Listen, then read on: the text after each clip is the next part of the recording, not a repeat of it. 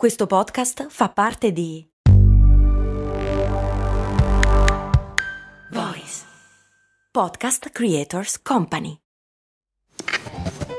Ehi, ma tu lo sai cosa potevi comprare nel 1860 con l'equivalente di 10 euro di oggi? Beh, potevi comprare una casa e nel 1950 una piccola barca. Negli anni 70, sempre con 10 euro, potevi comprarti un vestito elegante. E oggi, con 10 euro, cosa puoi comprare? Un chilo di pane, un kebab? Effettivamente non un granché, ma puoi comunque investirli per il tuo futuro. Come? Beh, su Scalable, un'app che ti mette a disposizione gli strumenti essenziali per costruire una cultura del risparmio. Ti consente di investire in modo flessibile in azioni, ETF e fondi creando piani di accumulo automatici a partire da un solo euro.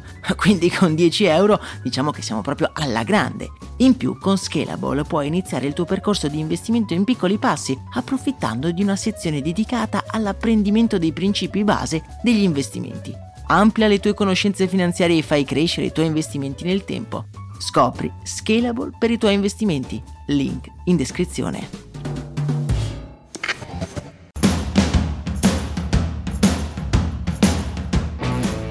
Bentornati amici ed amiche qui su Brandy, lo show che va in onda tutti i giorni dal lunedì al venerdì, nuovi episodi, nuove storie di cui parlare in ufficio o magari davanti alla macchinetta del caffè. Io sono Max Corona e oggi voglio parlarvi del nuovo rivoluzionario prodotto di Apple. Un prodotto che a detta di molti sta per cambiare il modo in cui noi viviamo la realtà, niente meno, ma sarà davvero così? Beh, non ci resta che vederlo assieme.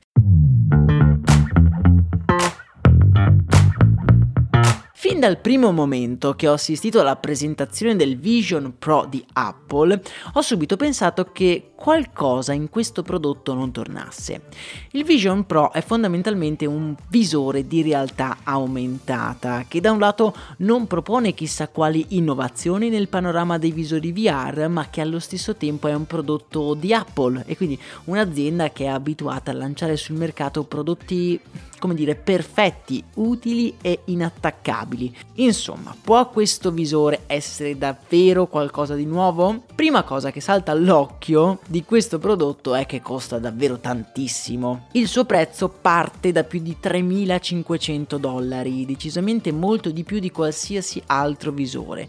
Un prezzo che sembra assurdo, ma che se guardiamo come è stato realizzato questo visore, direi che è assolutamente giustificato. È completamente in alluminio e in vetro curvo, una tecnologia realizzativa incredibile che ovviamente ha fatto lievitare i costi, i costi che non hanno dovuto sostenere i suoi competitor come il Meta Quest Pro, che in realtà è realizzato principalmente in plastica. Sembra che Apple abbia volutamente tenuto i costi alti ma perché fare una cosa del genere? In realtà il motivo, secondo me, è per impedire a tutti quanti alla massa di comprarlo. Ora voi vi chiederete, ma perché fare una cosa del genere? Non dovrebbe essere l'obiettivo dell'azienda quello di realizzare un prodotto che il maggior numero di persone voglia comprare? Sì, ma solo se non sai Apple. La tecnologia dei visori di realtà aumentata non è palesemente pronta per il grande pubblico. Per farvi capire, lo stesso visore di Apple, che sembra essere lo stato dell'arte di questa tecnologia,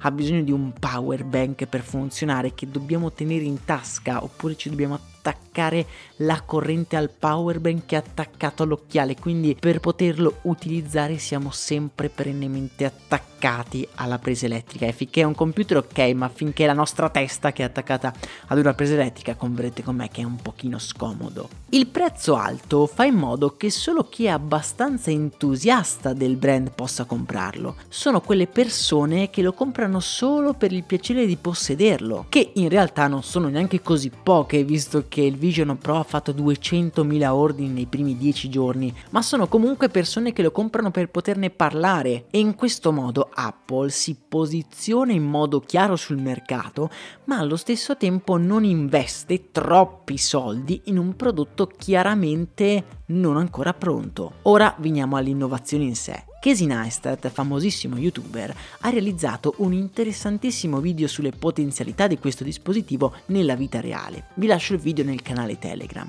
Fondamentalmente l'utilità del visore è quella di avere degli altri schermi fluttuanti nella realtà che ci circonda. Infatti con il visore noi vediamo quello che vedremo senza il visore, solo con delle aggiunte visuali. L'idea è di quelle che davvero lascia molto spazio alla fantasia, chissà mai cosa potremmo vedere in questa realtà aumentata da un dispositivo che ci fa vedere cose che gli altri non vedono ad occhio nudo. E lo stesso Casey Neistat alla fine del video dice che una volta che il tuo cervello accetta di essere in una realtà aumentata, c'è come un click e da quel momento la realtà aumentata diventa la tua realtà.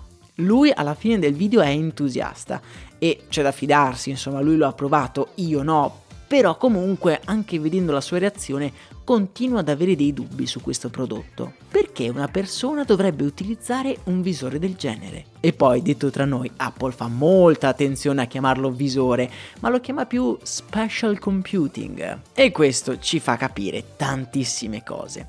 Beh, le persone potrebbero utilizzarlo per essere più produttive. Il senso, ave- il senso è quello di avere un infinito spazio per mettere schermi su schermi, quindi non solo lo schermo del PC, ma anche uno per guardare guardare, non lo so, Netflix, uno per fare una call, uno per montare un video. Ma la mia domanda è, ma davvero questa sarebbe la grande innovazione? Altra cosa che vediamo anche chiaramente nel video di Nestat è l'intrattenimento.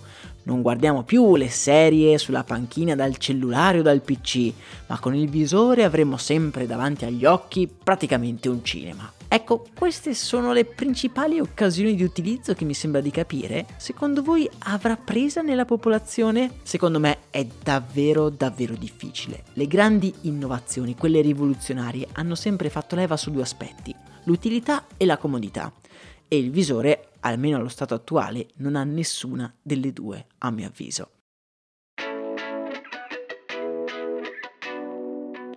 Partiamo dall'utilità. La vera utilità è avere le mail sempre velocemente accessibili, poter vedere Netflix in metropolitana, ascoltare le news ovunque tu ti trovi, ma queste cose non sono cose che ci dà il visore VR, ma sono cose che ci dà lo smartphone. Ed è quello il prodotto che le ha rese possibili e che ha fatto davvero la differenza usare il visore aumenta la loro potenza, per così dire, ma detta in modo semplice, beh, possiamo anche farne a meno. Per quanto riguarda invece la comodità, il Vision Pro non è comodo. Tutti quelli che lo hanno provato lo dicono, è pesante, è tutto spostato sul davanti e quindi non è proprio il top da indossare. Ma anche facendo un salto in avanti nel futuro e andando a pensare la sua decima versione che potrebbe essere molto simile a degli occhiali da vista, beh, ma perché dovremmo indossarli? Chiediamoci, la gente dovrebbe volere qualcos'altro quando quel qualcosa in realtà fa le stesse identiche cose del nostro telefono? La gente dovrebbe volere controllare le mail senza avere l'onere di tirare fuori il cellulare dalla tasca? Ok, converrete con me però che forse tirare fuori un telefono da una tasca è più comodo che indossare degli occhiali e ve lo dice una persona che indossa gli occhiali tutto il giorno, tutti i giorni. Facciamo un esperimento insieme, facciamo un esempio il più utile possibile. Per me, per esempio, è il navigatore. Stiamo guidando e sui nostri occhiali abbiamo le indicazioni in tempo reale, come se fossero nella realtà che stiamo guardando, senza quindi fissare il navigatore del nostro telefono. Tutto ciò è comodo, devo ammetterlo, io lo vorrei. Ma è una cosa rivoluzionaria? Forse la vera cosa rivoluzionaria è avere le indicazioni e non averle nella realtà. La gente non può più vivere senza Google Maps, ma forse può vivere senza avere le indicazioni sugli occhiali. Credo sia un po' lo stesso concetto degli smartwatch. Effettivamente sono dei bei prodotti e in molti aspetti magari sono anche più utili del nostro smartphone, ma non certo così rivoluzionari. Io devo ammettere che vedo la realtà aumentata come una sorta di accanto accanimento nel creare a tutti i costi un nuovo mondo da riempire ancora di più di pubblicità, visto che la realtà attuale è già abbastanza satura. Nel video di prima di Casey Neistat che vi citavo, c'è lui seduto a Times Square che guarda YouTube eh, su una panchina e dal suo visore non solo vediamo tutti i maxi schermi delle pubblicità di Times Square, ma vediamo anche la pubblicità di YouTube su uno schermo enorme. Non lo so, mi sembra davvero un accanimento che alla fine non è così necessario. Forse è un ragionamento un po' troppo pessimistico, voi lo sapete, io sono un inguaribile ottimista, ma davvero sulla realtà virtuale io non riesco a capire quale sia veramente l'utilità e il sogno che c'è dietro questi grandi investimenti che stanno facendo. Lasciatemi un commento, voi se in realtà avete delle idee diverse, cioè se quello che voi pensate essere una nuova frontiera per la tecnologia e per la nostra vita, oppure se la pensate come me ed è un accanimento abbastanza inutile. Fatemelo sapere nei commenti, come vi dicevo, a me non resta che augurarvi una serena giornata, un abbraccio e un saluto dal vostro reale Max Corona.